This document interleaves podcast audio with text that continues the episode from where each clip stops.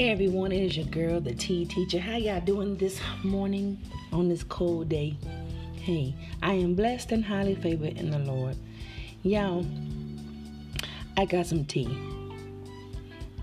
And so I want to get this off my chest in a respectful but the tea teacher way. To me, in our community, as being black people, as a whole, as men, as women, as children, we don't know how it is to communicate with one another or with anyone. We think that it's okay to communicate with violence or yelling and screaming and cussing one another, being physically, mentally, spiritually, and emotionally abusive towards one another and to everyone. And I'm not saying that all blacks are the same. I'm not saying that by no means. What I'm saying is, seems like every race is all against the black race. And I know I might get a lot of backlash from this, but you know what? I'm going to stand up and say what I got to say, regardless of the comments that I'm going to get. And it might not even get played, but I'm still going to say what I got to say in marriages, black marriages, there's no communication, there's no uh, talking. I'm not saying all blacks the same, yet again. But what I'm saying is, back from slavery days until now, we see that there is no communication, there is no. Um, they, we just don't spend time with another. You know, you got fathers to say, "Oh, as long as I'm here, they know I love them," but that's not the case. The case of it is, is do you not think there's your sons want you to go out and play football and basketball and involved with sports or things like that, or just outings? And mothers, do you not think that black girls or young ladies want to go out and do things with their mothers and vice versa on the parents? But I guess it's because of how we was taught back in the slavery days. You know, only thing they had to do was to work. They woke up early in the morning before the roaches did, and they worked their fingers to the bone in the cotton fields and the corn fields, chopping wood, tending to the master's uh, crops and art animals and plantation duties, and then you got the black women inside the homes. The black men inside the homes as being the butlers and the chauffeurs, and then you got the cooks and you got the nannies, and all a while you have the black women being sexually assaulted, touched, groped, looked at, beaten because they didn't give in, beaten because they didn't give it up, beaten because they didn't give it up enough. And then you have the women of the house back in those days beating our black women because they was giving it up because they had to. If they didn't, they was gonna get beat again. Or you had our black men being totally humiliated in front of their family, in front of their children, in front of the other slaves because why? They was getting buck buck breaking. And if y'all know what that is, you need to go look it up. On Google, it'll tell you what it is. It is when a white slave owner ties down a black male of any age, especially younger or middle age, to four posts two at the top for the hands and two at the bottom for the feet. Strip you down from the waist down and will sexually assault your areas. And you know, a male only has one area to be assaulted assaulted with. They wouldn't allow back then to wear no underwear, no drawers. They didn't have no thongs. They didn't have no briefs, no hangs, no bikini, high cut drawers. They had to wear them old pants that they made and sewed together. I don't know how many times they busted open or whatever. And they sagged them. Why? Because they was allowing or letting them know that they had been tampered with, letting them know that he was easy, that I had broke him. By breaking him, he wouldn't run, he wouldn't talk back, he wouldn't be disobedient, he wouldn't be hard-headed, he would do what the master tells him to do. And then when the master had other friends that comes down from other plantations, that was gay, bisexual, and they didn't want nobody to know that they was gay or bisexual. But they was looking at them black men that had their pants sagging down and showing their, their butt. They knew that they had been broken, that they could mess with them. But being in the fields, they couldn't communicate. Why? Because they didn't know how to read or write. They didn't know, they, they, they didn't know how to communicate. They communicated in other signs and other ways. They were so tired by the time they got home from doing what they doing, they couldn't even have time to sit down and eat with one another. They didn't have time to sit down to talk to one another to how was your day because they knew how their day was. But they still didn't communicate. They didn't know how to talk to one another. They didn't know how to do things because they were so angry because of what their situations was and how it was. And from that, the anger, the hurt, the mistrust, the non communication of our black community, of our black people, has continued on down from generation to generation. Parents didn't tell their kids they loved them. They didn't show them hardly enough. Why? Because of what their circumstances and what they was going through.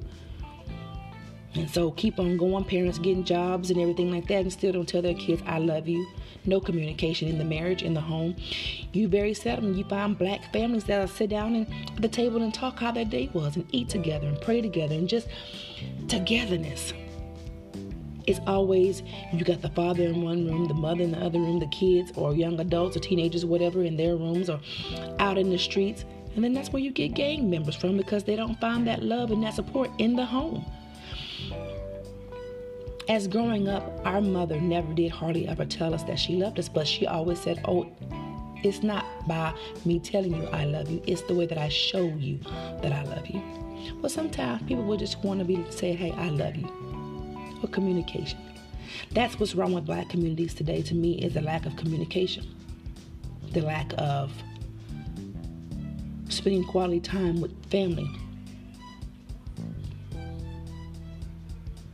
you know when you see and and and two the secrets that we hold because there's a lot of secrets that as black families and black communities as black people in general we hold a lot of secrets that nobody doesn't know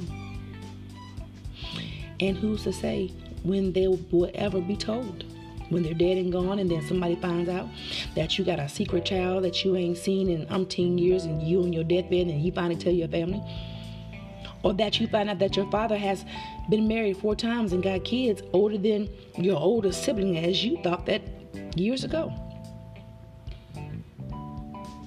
Now, don't get me wrong, you got some kids that just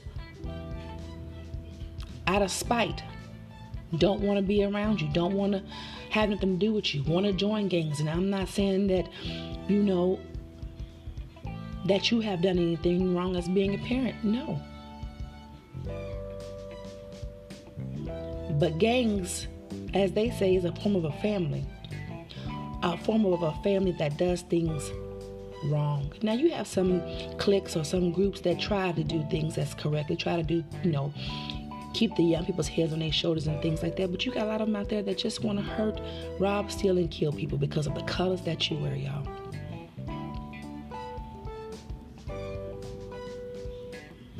And then we find out that old Uncle Tom Tom or Uncle Billy Bob Rat has been, been a molester all these years and didn't nobody say nothing. That's why your cousins come out the way they look. Or you got a sister that way because of what's been going on.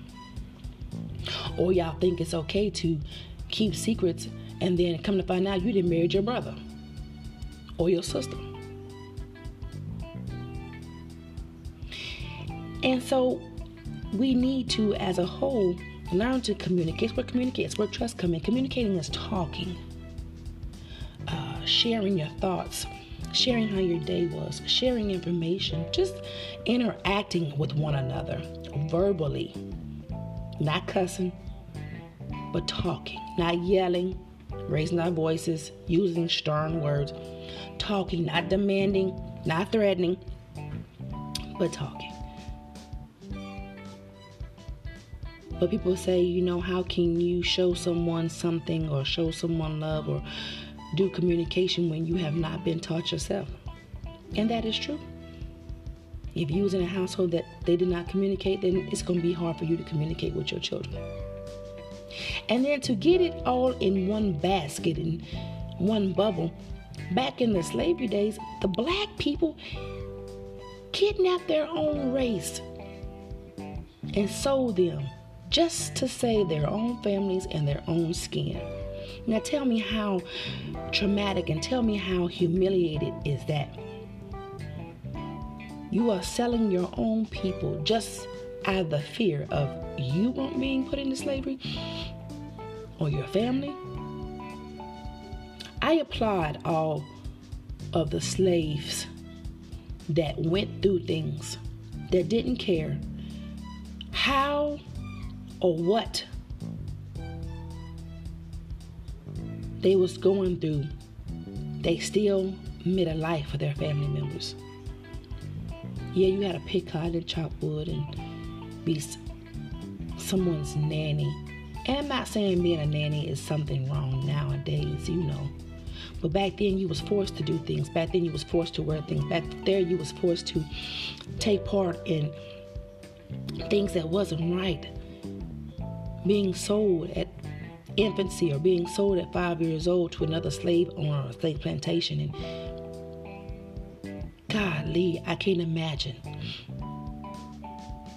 they having 15 18 kids and each one of your kids is being sold off to different plantation owners not knowing what they're going through not knowing how they're being treated not knowing if they're even alive and then passed down to generations is still the same way. Not only in that aspect, but in our own race and our own community. We see how our own community is killing one another, hurting one another, molesting and raping one another, and then because they hold a high position in the community or in the churches, nothing happens to them. It's like it's being brushed under the rug. it's like no one doesn't care. You know, if you keep it to yourself, it's like saying it didn't exist, but it did. The scars that the black males has carried on their backs from the whips of their masters, even as today with stigmatism in the coats that they wear because of they are black, they are males. But then you have every other race that's trying to be like us the hair texture, having mixed kids, the music, the clothes, getting tanned, wearing weave, wigs, extensions, fingernails, eyelashes, everything else.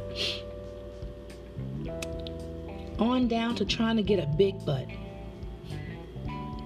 And y'all probably think, oh, well, there's black males is messing with white women. You are correct, there are. But we still hold that stigmatism, we still hold the hurt and the disappointment. It's just like you having a best friend, and that best friend has been your best friend ever since grade school, and then all of a sudden, when you get in high school, that best friend turns on you and jumps you with the rest of the new friends that that best friend has made. And all the while, while they're jumping you and they're beating you up, you're thinking, I went to school with you. I grew up with you. You said we was friends. That same way as in a marriage. When you get married to a man or to a woman and they tell you, oh, I love you. I'm your provider. I'll be there for you. I'll do this and I'll do that. But they cheat on you. They molest or rape your children, male or female. They slap you. They take you for everything they got. They humiliate you. They make your self esteem go down so low where you don't even think you're worth even being on this planet. It's crazy, right? But I just want to leave y'all with this. No matter what we have been through, no matter what we are continuing to go through, and we still continuing racism as of today. You can be qualified to a T,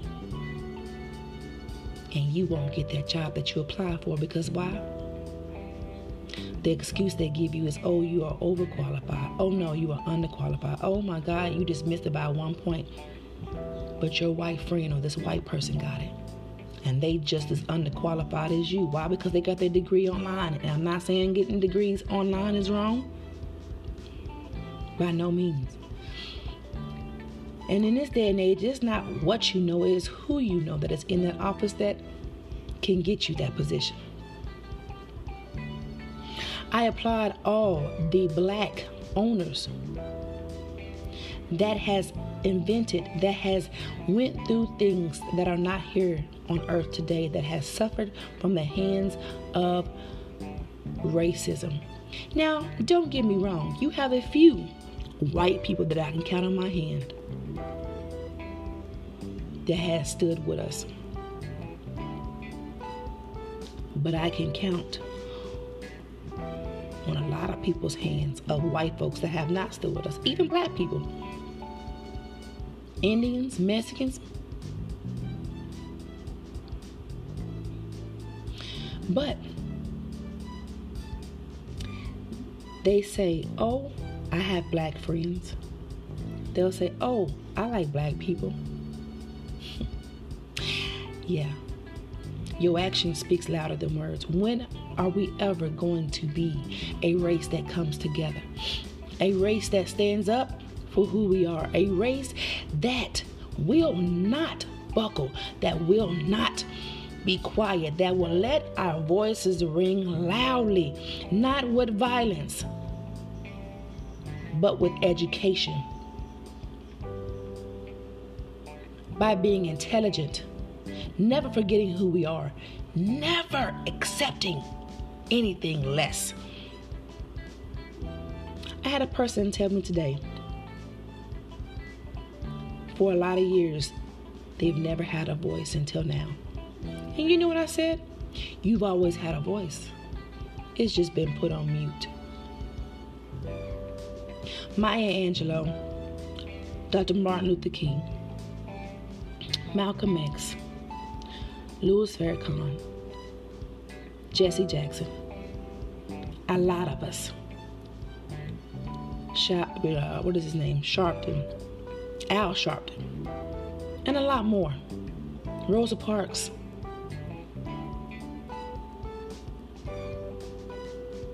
Mr. Mandela, Dr. Mandela, so forth and so on, have stand, have made ways for us. And still yet, as Maya Angelou said, we rise. We will be a whole once we learn to communicate. What is wrong with our nation, our black nation, is the lack of communication. I hope one day that we will be able to communicate with our children, our families, our loved ones, even out there in public. You don't have to be ghetto. You don't have to be a thug. You don't have to be a stripper or things like that to know that you are a strong black male and women. And when we put our heads together and unite,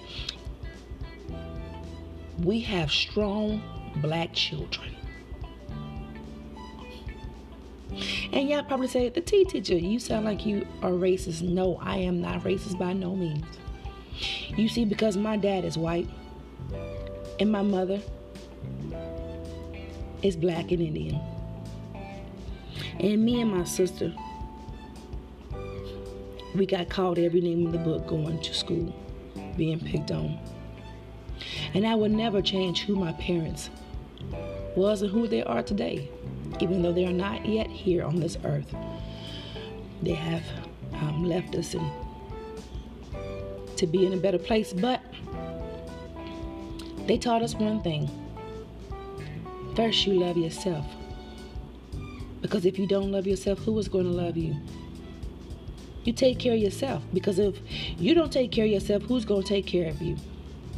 You learn to respect, you keep your morals, your dignity. Because if you don't, who's going to do it? I had one teacher. I'm going to tell you this short story before I end I came into her class after my mother had passed away, and she met me at the door.